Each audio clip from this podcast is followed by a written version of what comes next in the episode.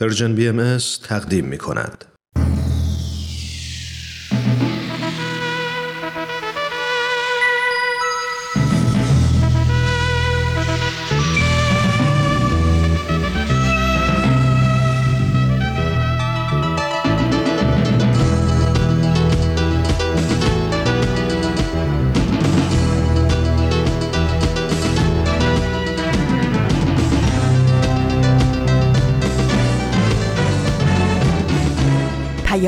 دوست، برنامه‌ای برای تفاهم و پیوند دلها.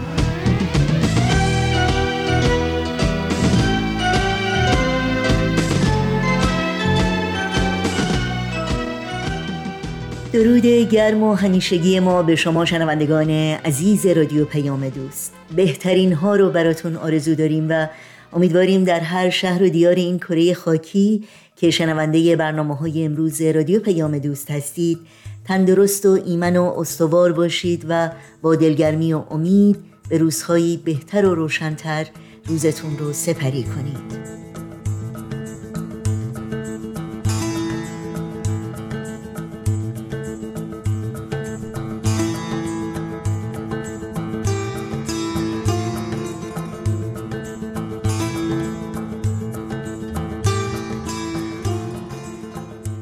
نوشین هستم و همراه با همکارانم برنامه‌های این دوشنبه پنجم مهر ماه از پاییز هزار و چهارصد خورشیدی برابر با بیست و هفتم ماه سپتامبر از سال دو هزار و بیست و یک میلادی رو از رادیو پیام دوست تقدیم شما می‌کنیم که شامل برنامه‌های این روزها به یاد تو، در تب و تاب انتخاب و اکسیر معرفت خواهد بود.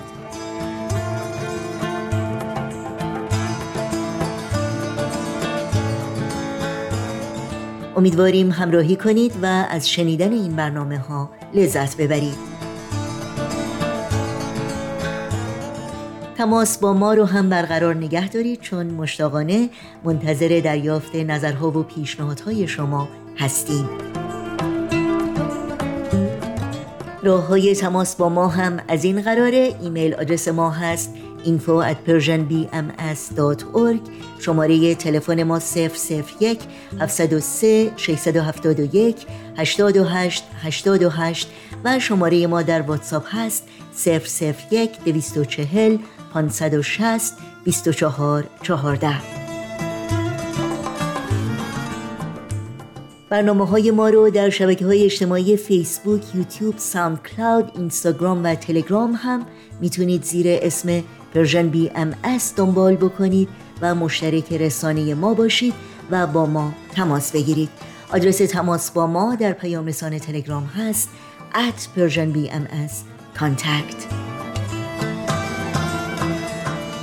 و البته همه این اطلاعات و اطلاعات بیشتر در مورد برنامه‌های رادیو پیام دوست، برنامه‌های دیداری سرویس رسانه فارسی بهایی در صفحه تارنمای ما پرژن بهایی مدیا دات اورگ در دسترس شماست.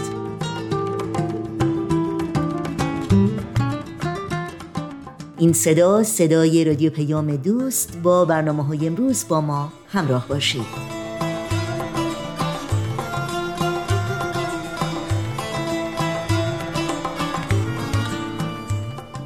و ما روز سه‌شنبه هفته گذشته هفتاد و ششمین مجمع عمومی سازمان ملل رسماً آغاز شد. تا سران و نمایندگان صد و نود و سه کشور عضو این سازمان به مدت یک هفته در مورد معضلات و چالش‌های بزرگی مانند همه‌گیری ویروس کووید نوزده، تبعیض، نابرابری، فقر، گرسنگی، خشونت، جنگ، ناامنی، نقض حقوق بشر و تغییرات اقلیمی که گریبانگیر جهان امروز ماست به گفتگو و تبادل نظر بنشینند. معضلات و چالش‌هایی که متاسفانه برخی از رهبران کم و بیش در ایجاد و تحریک و تداوم اونها نقش داشته و دارند و عاملان اصلی بسیاری از مصیبت‌ها، رنج‌ها و دردهایی بوده و هستند که میلیون‌ها انسان متحمل شده و میشوند. اما این نشست همچنین اهمیت نصایح و اندرزهای حضرت بهاءالله، پیامبر ایرانی و بنیانگذار آیین بهایی رو در ذهن تداعی میکنه که در الواح یا نامه‌هایی خطاب به پادشاهان و رهبران جهان در بیش از صد و پنجاه سال پیش ارسال داشتند، در حالی که هنوز یک زندانی در دست دو قدرت مقتدر جهان یعنی ایران و عثمانی بودند و در تبعید به سر می بردند. در این الواح حضرت بهاءالله خطاب به سلاطین و زمامداران جهان آن زمان صریحاً توصیه کردند که به اصل عدالت پایبند باشند و برای پایان دادن به جنگ و خونریزی و استقرار صلحی پایدار تلاش و همکاری کنند. و آنها توصیه می کنند که با مردمان خود با عدالت و انصاف رفتار کنند و به قدر خردلی به هیچ انسانی ظلم نرسانند. حضرت بهاءالله در این الواح متذکر می شوند که فقرا امانت الهی هستند و خیانت در امانت و پایمال کردن حق و حقوق آنان جایز نه.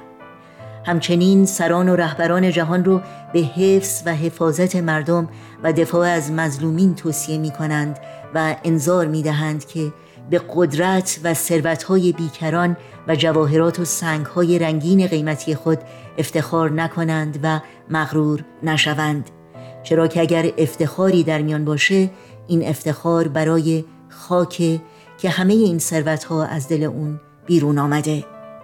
نصایح و راهنمودهایی که حقیقتاً اگر سران و رهبران جهان امروز در اونها تأمل و به اونها تأثیر کنند، صلح واقعی و پایدار، سلامت، رفاه، آرامش و آسایش و سعادت افراد همه ملت‌ها رو تأمین و تضمین خواهد کرد و عالمی بنا خواهد نمود که جلوه‌گاه شکوه انسانیت و عدالت بر پایه یگانگی، دوستی و معاشرت همه ابناء بشر باشه. یاد شما در این روزها و در همه روزها زنده و پایدار. ای که می پرسی نشان عشق چیست، عشق چیزی جز ظهور من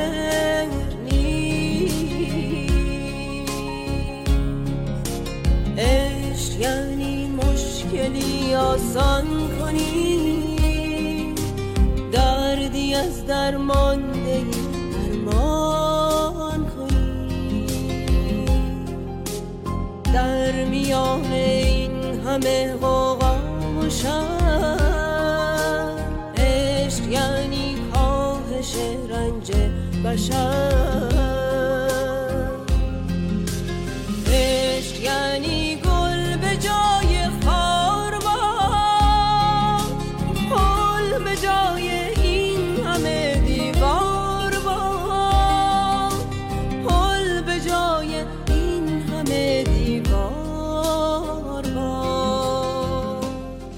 همچنان شنوندگان عزیز رادیو پیام دوست هستید و در تب و تاب انتخاب برنامه‌ای است که در این ساعت تقدیم شما می‌کنیم.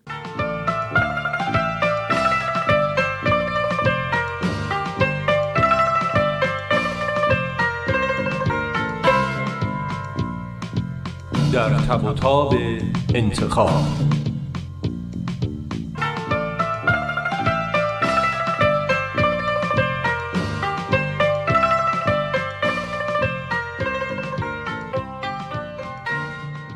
خب اول از کدومش بگم؟ فرقی نداره. بگو نوید که با مامان و بابات صحبت کرد اونا چی گفتن؟ نه بذار اول از خواستگاری پویا اینا بگم.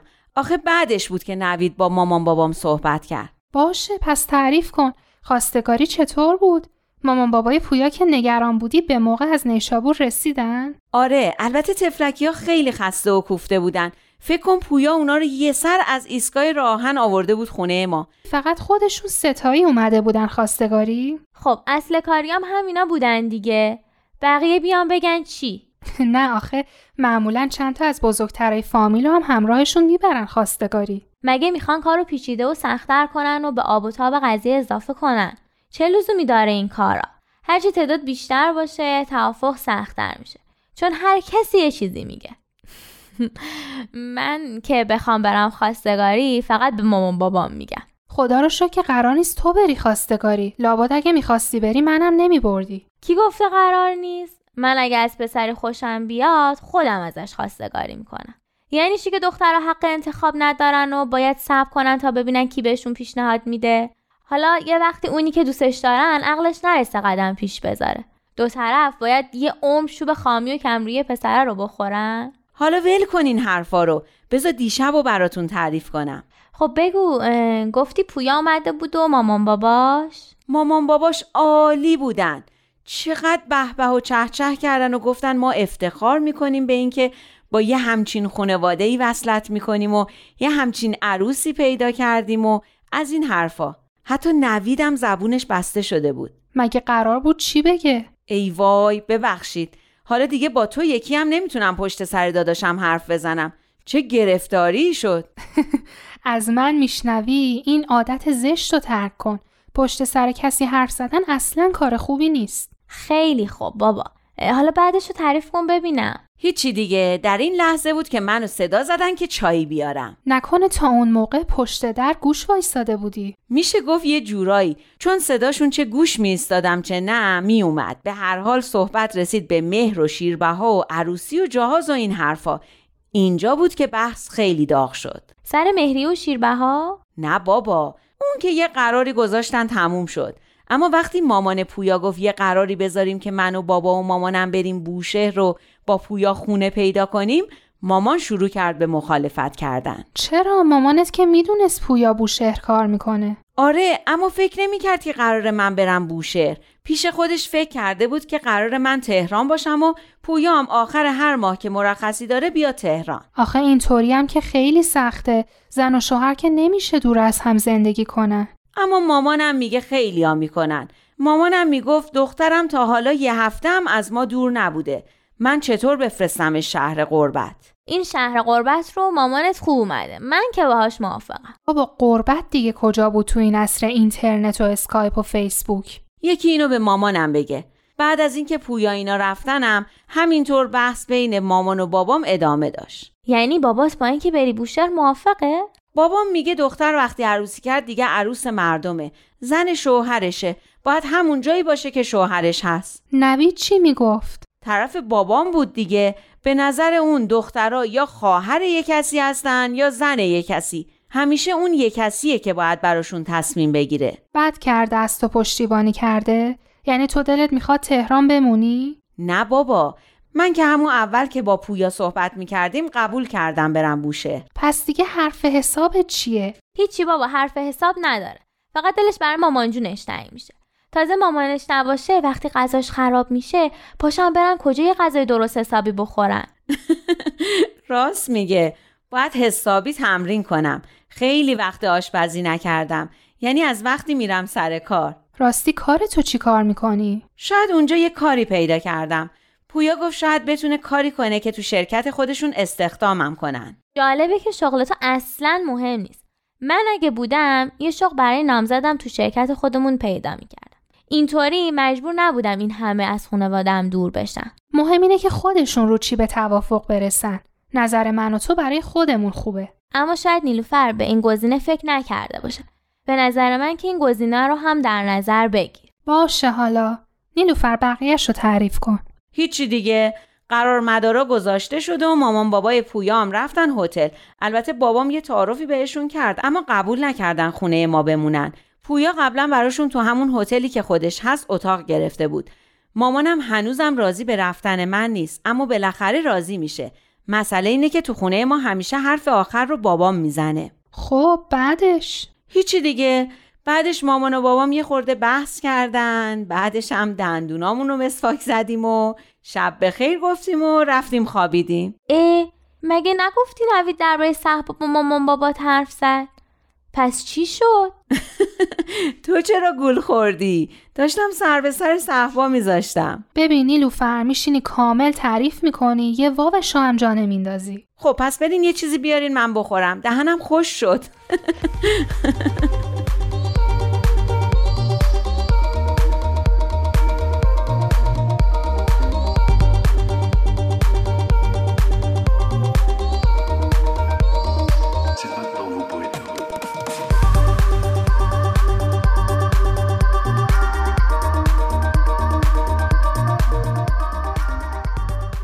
بیا اینم پرتقال، بفرمایید. ببین نیلوفر، اگه دیگه بخوای بازی در بیاری میرم همستر مهسا رو میارم میندازم تو آب پرتقالت. اولا همستر مهسا اسم داره، اسمش هم خانم مارتا دلاست. دوما فکر کردی میذارم خانم مارتا دلا رو بندازی تو آب پرتقال حیوان آزار بیرحم؟ مگه خانم مارتا دلا مسخره شما دوتاست؟ اوه حالا تو هم راست راستی که نمیخوام بیارمش. خانم مارتا دلا محسن با این اسم گذاشتنش. باشه آب پرتقالمو که خوردم تعریف میکنم. نیلوفر کشتیمون، اصلا میرم از خود نوید میپرسم. نه اون بلد نیست خوب تعریف کنه، بذار خودم برات تعریف میکنم. همینطور که مامان و بابام هنوز داشتن سر این که من برم بوشهر یا نه بحث میکردن، نوید گفت اگه این بحث تموم شده یه مسئله مهمی هست که میخواستم باهاتون در میون بذارم. یهو همه جا رو سکوت عجیبی فرا گرفت، همچین که دیگه میتونستی صدای پمپ آب همسایه کناری رو هم بشنوی. آخه تا حالا نشده بود که نوید بخواد درباره مسئله مهمی حرف بزنه. همه ساکت شده بودن، نویدم چیزی نمیگفت. فکر کنم خودشم از این همه توجه جا خورده بود. بابام خیلی مشکوک پرسید چه مسئله مهمی؟ من خودمم با اینکه حدس میزدم چی میخواد بگه یه لحظه نگران شدم که نکنه اتفاق بدی افتاده باشه. نوید جواب داد من از یه دختری خوشم اومده و میخوام باهاش عروسی کنم. دختر خیلی خوب و همه چی تمومیه. خانواده‌ش هم خیلی خانواده خوب و محترمیان. اینو که گفت بابام یه نفس راحتی کشید و گفت خب مبارک انشالله. مامانم پرسید خانواده‌ش چطورین؟ به ما میخورن؟ نوید جواب داد آره خیلی خانواده خوبین. بابام پرسید دختر خودشم راضیه؟ باهاش صحبت کردی؟ نوید گفت آره باهاش صحبت کردم، ولی گفته به شرطی که پدر و مادرت راضی باشن. مامانم از این حرف خیلی خوشش اومد و گفت عجب دختر فهمیده‌ای. ولی بابام که دوباره مشکوک شده بود پرسید چرا؟ مگه اشکالی تو کاره؟ نوید بهشون جواب داد که اشکالی که تو کار نیست، شما هم خودشو میشناسین هم خانواده‌شو، همیشه هم ازشون تعریف میکنین، اما از اقلیت‌های مذهبی هستن. مامانم با شک پرسید ارمنیان؟ نوید با بی‌حوصلگی پرسید آخه شما خانواده‌ای که ارمنی باشن میشناسی؟ گفتم که شما هم خانواده‌شو میشناسین. بابام پرسید نکنه نکنه دوست نیلوفر رو میگه، اسمش صهبا بود نه؟ اینجا بود که من تا اون موقع داشتم هاج و واج تماشا میکردم و منتظر بودم که الان چه اتفاقی میفته. وارد صحنه شدم و گفتم صهبا که خیلی از سر نوید زیاده، اونو نمیگه، لابد رفته یکی دیگه شبیه آتوسا گیر آورده. این حرفا رو دیگه از کجا آوردی؟ اینا چی بود گفتی؟ اتفاقا خیلی هم خوب کاری کردم که اینا رو گفتم. تو نمیدونی برای مامان بابای من این بهترین سیاست بود. حتی نویدم امروز صبح ازم تشکر کرد. فکر کن نوید از آدم تشکر بکنه، این خودش با یه جایزه نوبل برابره. خب حالا تعریف کن ببینم بعدش چی شد. نوید همونطور هاج و واج به من نگاه میکرد، مونده بود که چی بگه. بابام پرسید پس کیو پیدا کردی؟ خدا رحم کنه. مامانم گفت ما که به جز خانواده صهبا اینا که بهاییان اقلیت مذهبی دیگه ای رو نمیشناسیم. بعد رو کرد به بابام و گفت نکنه دختر این همکارتون که آسوری بودنه، اونا اصلا دختر دارن؟ در اینجا بود که نوید پرسید حالا اگه همین صهبا دوست نیلوفر بود شما راضی بودین؟ مامانم گفت باز اونا اقلن میشناسیمشون، صهبا هم که خیلی دختر خوبیه، مثل نیلوفر میمونه برام. نوید دید بهترین فرصت، گفت خب خود صهباست. منم وسط پریدم و گفتم یعنی میخوای بگی صهبا خواستگاری تو قبول کرده؟ من که باورم نمیشه. مامانم گفت چشه پسرم، بی سواده، بد ترکیبه، کار درست و حسابی نداره، مثل شاخ شمشاد میمونه بچم. نوید جواب منو داد صهبا قبول کرده، ولی به شرطی که مامان و بابا موافق باشن. اینجا بود که بابام شروع کرد به حرفای همیشگی در مورد حرف مردم. تو واقعا میخوای با یه دختر بهایی عروسی کنی؟ فکرشو کردی که دوست و فامیل چی میگن؟ نویدم تند شد و گفت چی میخوان بگن؟ به اونا چه ربطی داره؟ این زندگی منه، منم که باید تصمیم بگیرم با کی قسمتش بکنم، البته با اجازه شما. این با اجازه شماش خیلی به موقع بود، چون بابام دهنشو باز کرده بود که یه چیزی بگه اما هیچی نگفت. منم از سکوت بابام استفاده کردم و گفتم عجب شانسی داری نوید، واقعا خوش به حالت، دختر از این خانومتر و عاقلتر و مهربونتر تو دنیا پیدا نمیشه. من همیشه فکر میکردم خوش به حال اونی که با صحبه عروسی کنه. قدرشو بدون، جواهریه. ده سال دوستمه، تو هفت آسمون لنگش پیدا نمیشه. بابا حسابی شرمندم کردی. حالا مامان و بابات فکر میکنن چه خبره؟ همینم هست، دروغ که نگفتم، هرچی گفتم از ته دلم گفتم. میخواستم مامان بابام بفهمن که نوید چقدر شانس آورده.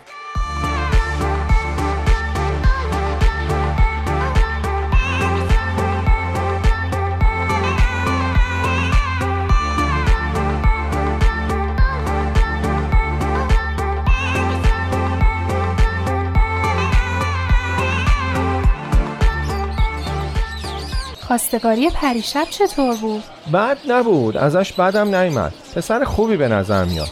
از خواستگارای قبلی نیلوفر که خیلی بهتره. مشکل فقط اینه که باید برم بوشه. میترسم دلم براش تنگ بشه. البته اینو به نیلوفر نگو. مطمئن باش که میگه. میدونی که ما دوتا چقدر دهن لقیم. راستی تو تا حالا پویا رو دیدی؟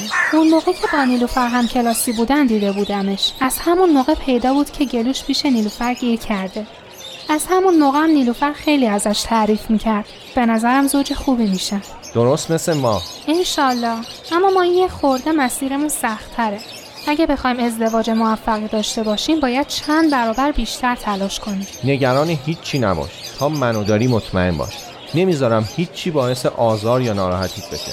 خودم مثل کوه پشتتم. اینجوری که میگی حس خیلی خوبی داره. کاش سیوش کرده بودم. میشه یه بار دیگه بگی تا تو گوشیم سیو کنم؟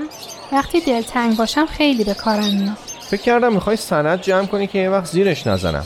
اما احتیاجی به سیو کردنش نیست. هر وقت خواستی خودم بهت میگم. صحبا مثل کوه پشتتم و نمیذارم غبار هیچ ناراحتی به دلت بشینه. البته هر دومون باید پشت هم دیگه باشیم، چون باید با مشکلات زیادی روبرو بشیم.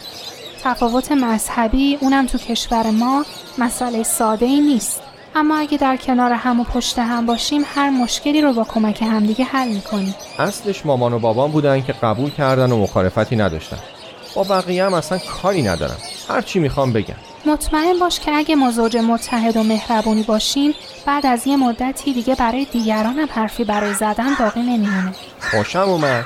این زوج متحد و مهربون خیلی عبارت خوبیه. این اصل و چی میگن؟ اساره و اساس زندگی خانوادگیه، اتحاد و محبت. وقتی ازدواج کردیم اتحاد خانواده تازمون باید از هر چیز دیگه برامون مهمتر باشه.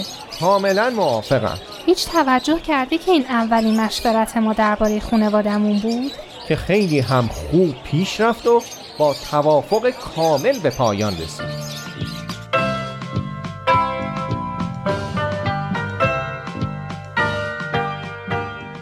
با رادیو پیام دوست و آخرین برنامه از مجموعه در تب و تاب انتخاب همراه بودید. برای دستاندرکاران و تهیه کنندگان این مجموعه خوب آرزوی موفقیت‌های روز افزون داریم. یادآوری کنم که برای دریافت خبرنامه ماهانه سرویس رسانه فارسی بهایی در صفحه نخست وبسایت ما پرژن بهایی مدیا دات اورگ در قسمت ثبت نام در خبرنامه ایمیل آدرس خودتون رو وارد بکنید تا اول هر ماه در جریان تازه ترین برنامه های دیداری و شنیداری و مقالات منتشر شده قرار بگیرید.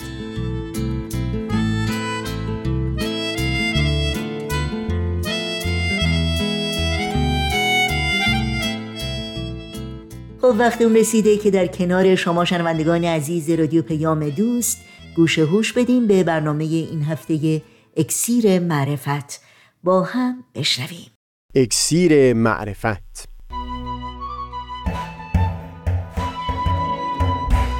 مروری بر مضامین کتاب ایقان.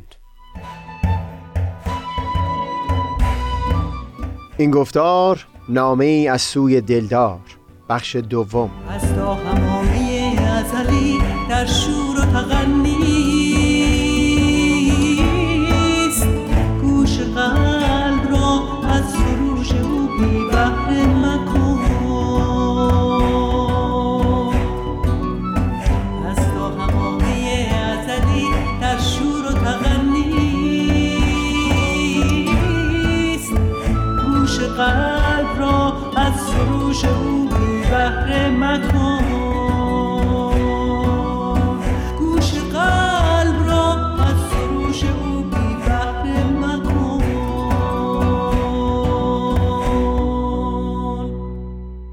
دوستان، سهیل کمالی هستم.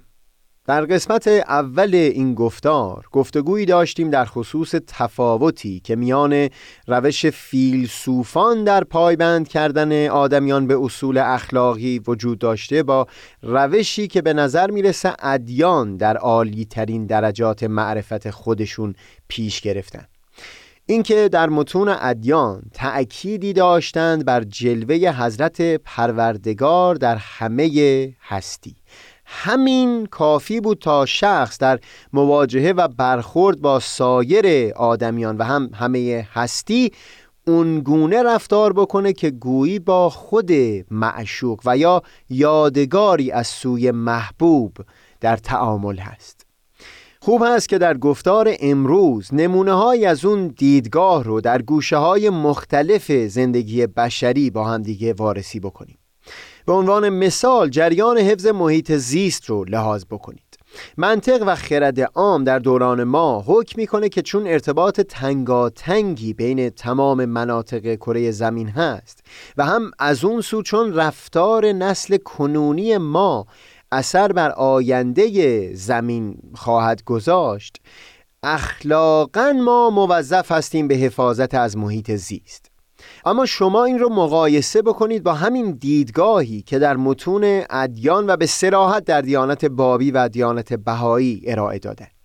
در همین بیان حضرت بهاءالله از کتاب ایقان که پیشتر تلاوت کردم، سخن از این فرمودند که جلوه حضرت محبوب رو در یک به یک اشیاء عالم میتوان سراغ گرفت و حضرت باب در بیان پرمغزی بیان میکنن بهشت هر چیزی حد کمال اون شیء هست و اگر به اون حد کمال که میتونست به اون برسه نائل نشه، از رسیدن به بهشت خودش محروم مونده.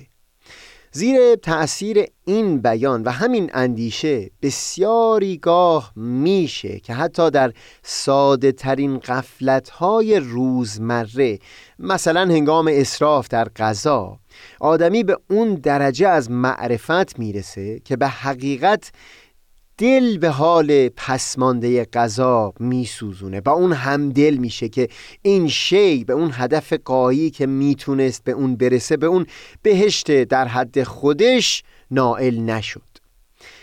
ببینید، تفاوت بسیاری هست بین همچو حسی نسبت به اسراف که جوشیده از پیوندی با همه اشیا در عالم هستی هست تا اون نگاه کاملا منطقی که بر اساس تکلیف اخلاقی باشه. برای اینکه شفافتر بکنم این تمیز و تفکیک بین رفتار عاشقانه در مقایسه با تعهد و تکلیف اخلاقی رو، بگذارید یک مثالی بزنم. در متون روانشناسی این بحث هست که عالی ترین صورت رابطه عاشقانه میان دو فرد دست کم بر پایه سه ستون هست که شکل میگیره. یکی کشش فیزیکی میان این دو فرد، دیگری میل به صمیمیت و سخن گفتن و میل به ساعتها درد دل کردن و سوم هم حس تعهد نسبت به دوام اون رابطه. زوجی رو تصور بکنید که متاسفانه اون کشش فیزیکی و هم میل به صمیمیت در اونها به دلایلی فروکش کرده، منتها هم به خاطر فرزند و هم پایبندی به تعهد زندگی رو در کنار هم ادامه میدن. این رو هم تصور بکنید که این زوج به طور هفتگی در میهمانی دعوت هستند که هر دوی اونها از بودن در اون لذت میبرند، اما امکان همراه بردن طفل خردسالشون در اون نیست. در همچو وضعیتی چه دوام این زندگی بر اساس شوری عاشقانه باشه و چه صرفاً به خاطر تعهد اخلاقی، در هر حال یک هفته این یکی پیش طفل میونه برای مراقبت و هفته دیگه اون دیگری. اما این دو حال رو با هم مقایسه بکنید. در اون حالتی که صرفاً به خاطر تعهد هست، تمام وقتی که فرد در کنار طفل میگذرونه، این حس در دل او هست که از سر تکلیف ملزم بودم به هر حال نوبتم رو در خونه بمونم، در حالی که در شور عاشقانه برعکس همه تلاش فرد اونه که اون دیگری رو قانع بکنه که او بره و خودش بمونه. مادامی هم که اون دیگری رفته، حتی همون زمان که داره سر نوبت خودش از طفل مراقبت میکنه، باز هم خوشنوده که اون مونده تا به دلدار محبوبش به دور از مسئولیت‌ها ساعتی خوش بگذره. فیلمی اگر از این گوشه ها در زندگی این دو زوج گرفته میشد، تصویر دقیقاً یکی بود، اما پروازه اون شوق و خوشنودی که در دومی هست به هیچ وجه با اولی قابل مقایسه نیست.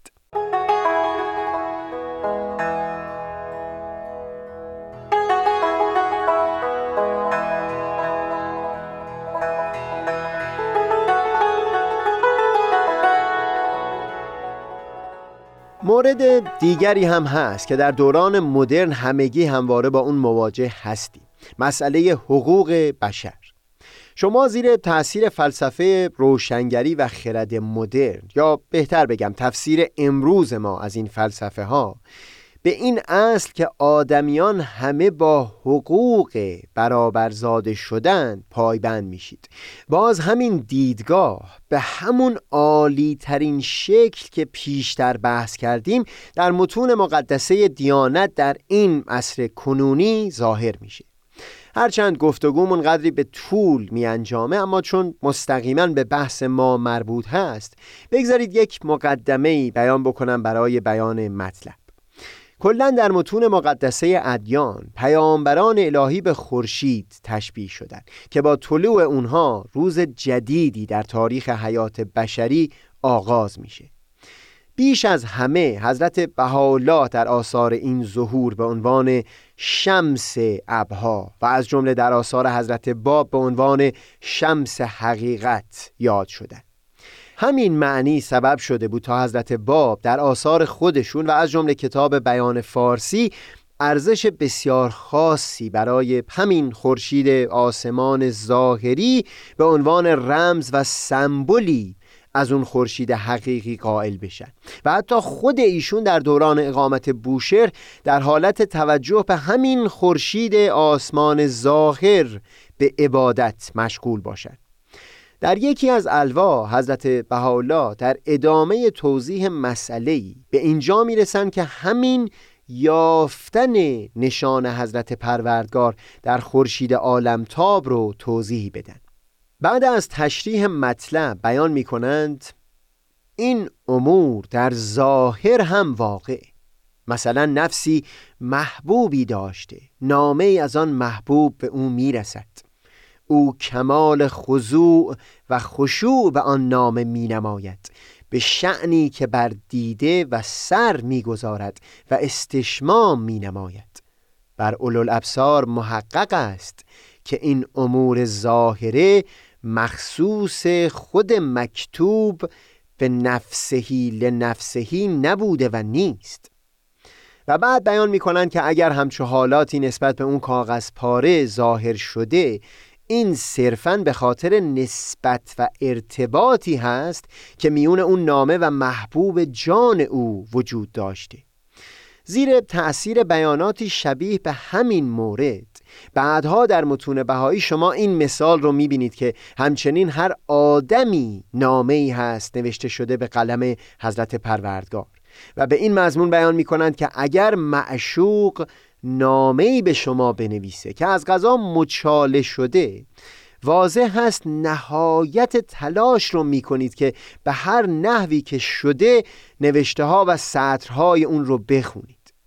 حضرت عبدالبها فرزند حضرت بهاءالله و مبین آثار ایشون این رو در خطاب به یکی از افراد غربی که برای دیدار ایشون به عکا اومده بود بیان فرمودند.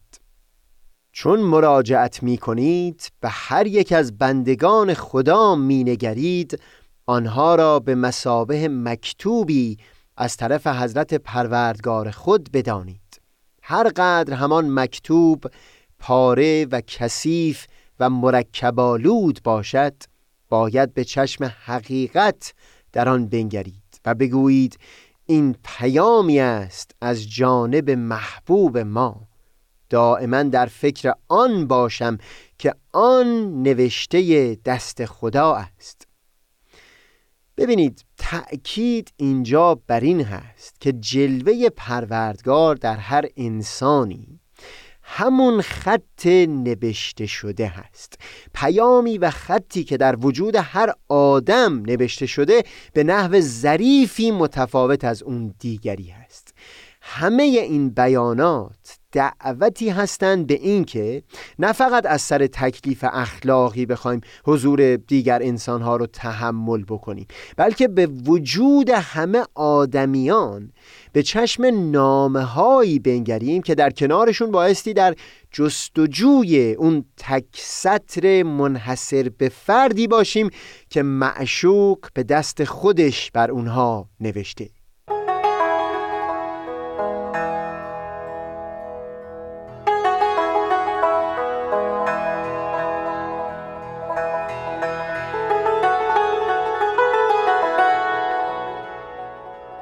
در گفتار پیشین نشون دادیم که اساس این بینشی که مورد گفتگوی ماست در آثار عارفان در تعامل با کلام الهی نهاده شده بود، منتها همین بینش همکنون اساسی شده برای اخلاقیاتی که بر اساس شعوری عاشقانه نهاده شده، یا بهتر بگم اخلاقیاتی مبتنی بر معرفت عمیقی که شعوری عاشقانه در دل پدید میاره.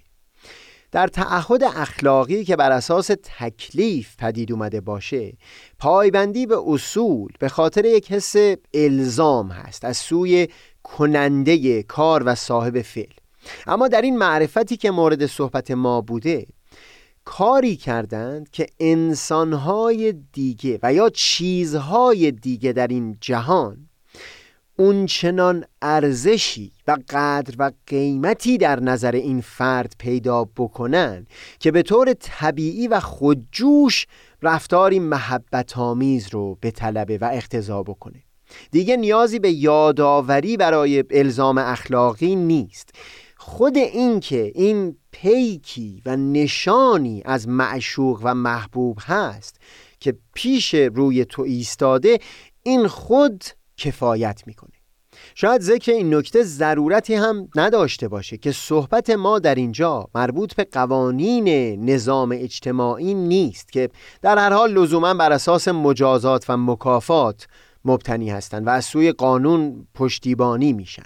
بحث ما اینجا تلاشی هست برای پایبند کردن افراد به اصول اخلاقی در سطح فردی که خب میتونه در سطح وسیع‌تر اثر نیکوتری هم در زندگی اجتماعی داشته باشه.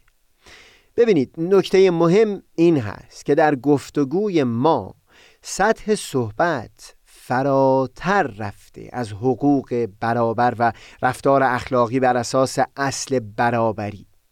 از اونجایی که حرف از عشق ورزیدن به اون دیگری هست به خاطر اون نبشته که در وجود او ظاهر شده، سخن از اصل مساوات که خواهان برادری و برخورد عادلانه با دیگران هست گذشته و میتونه مقدمه‌ای بشه برای اصل فراتر مواسات که گذشتن از خود برای تأمین رفاه دیگران باشه.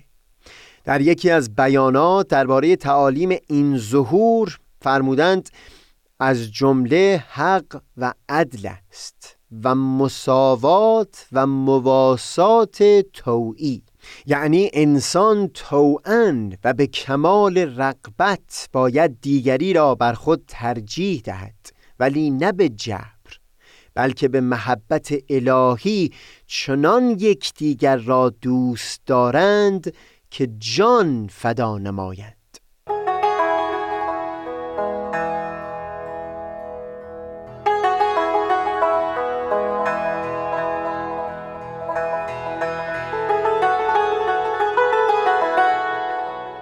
حضرت عبدالبها در چندین صحبت بیان فرمودند که اون مواساتی که اشتراکیون سعی داشتن به اون نائل بشن در متون ادیان بالاتر از اون، یعنی همین اصل مواسات رو با همین دیدگاه کوشیدن که در جان و وجدان مردمان محکم بکنه.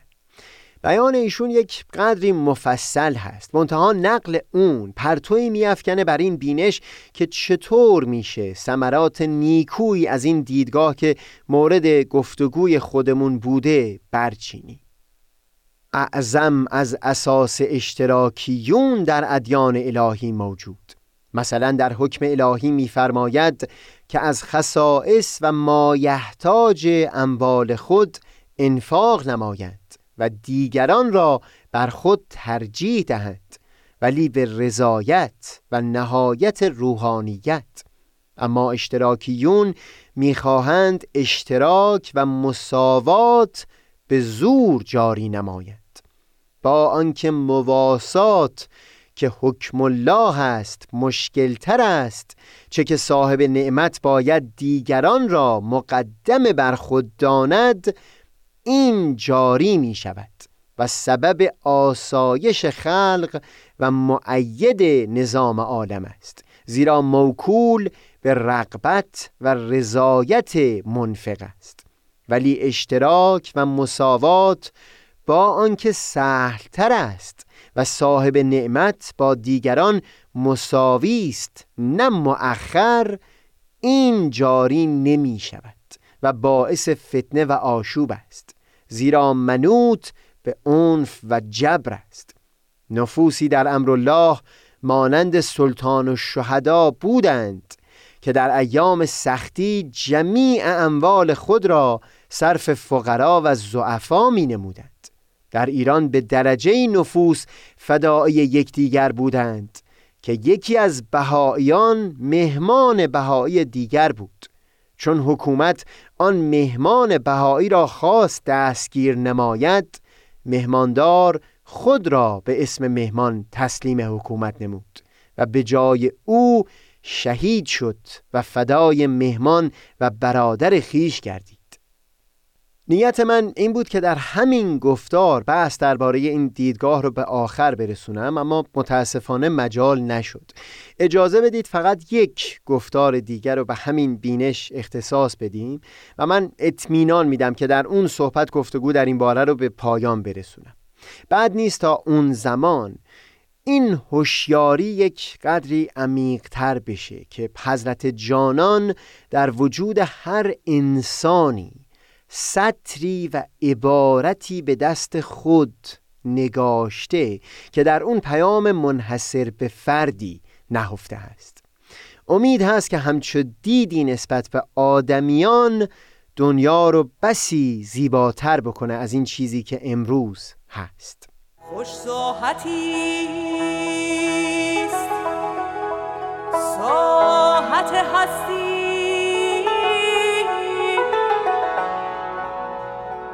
اگر اندر آیی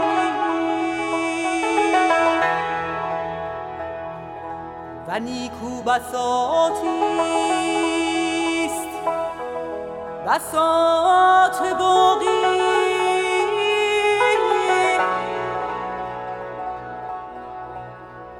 اگر از ملک فانی برتر خرامی،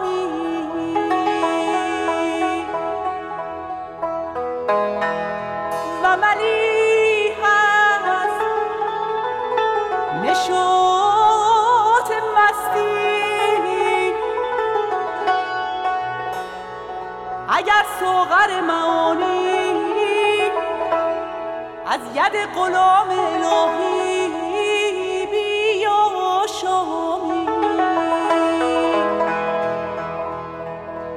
اگر به این مراتب فائز شوی از نیستی و فنا و مهنت و خطا فارغ گردی.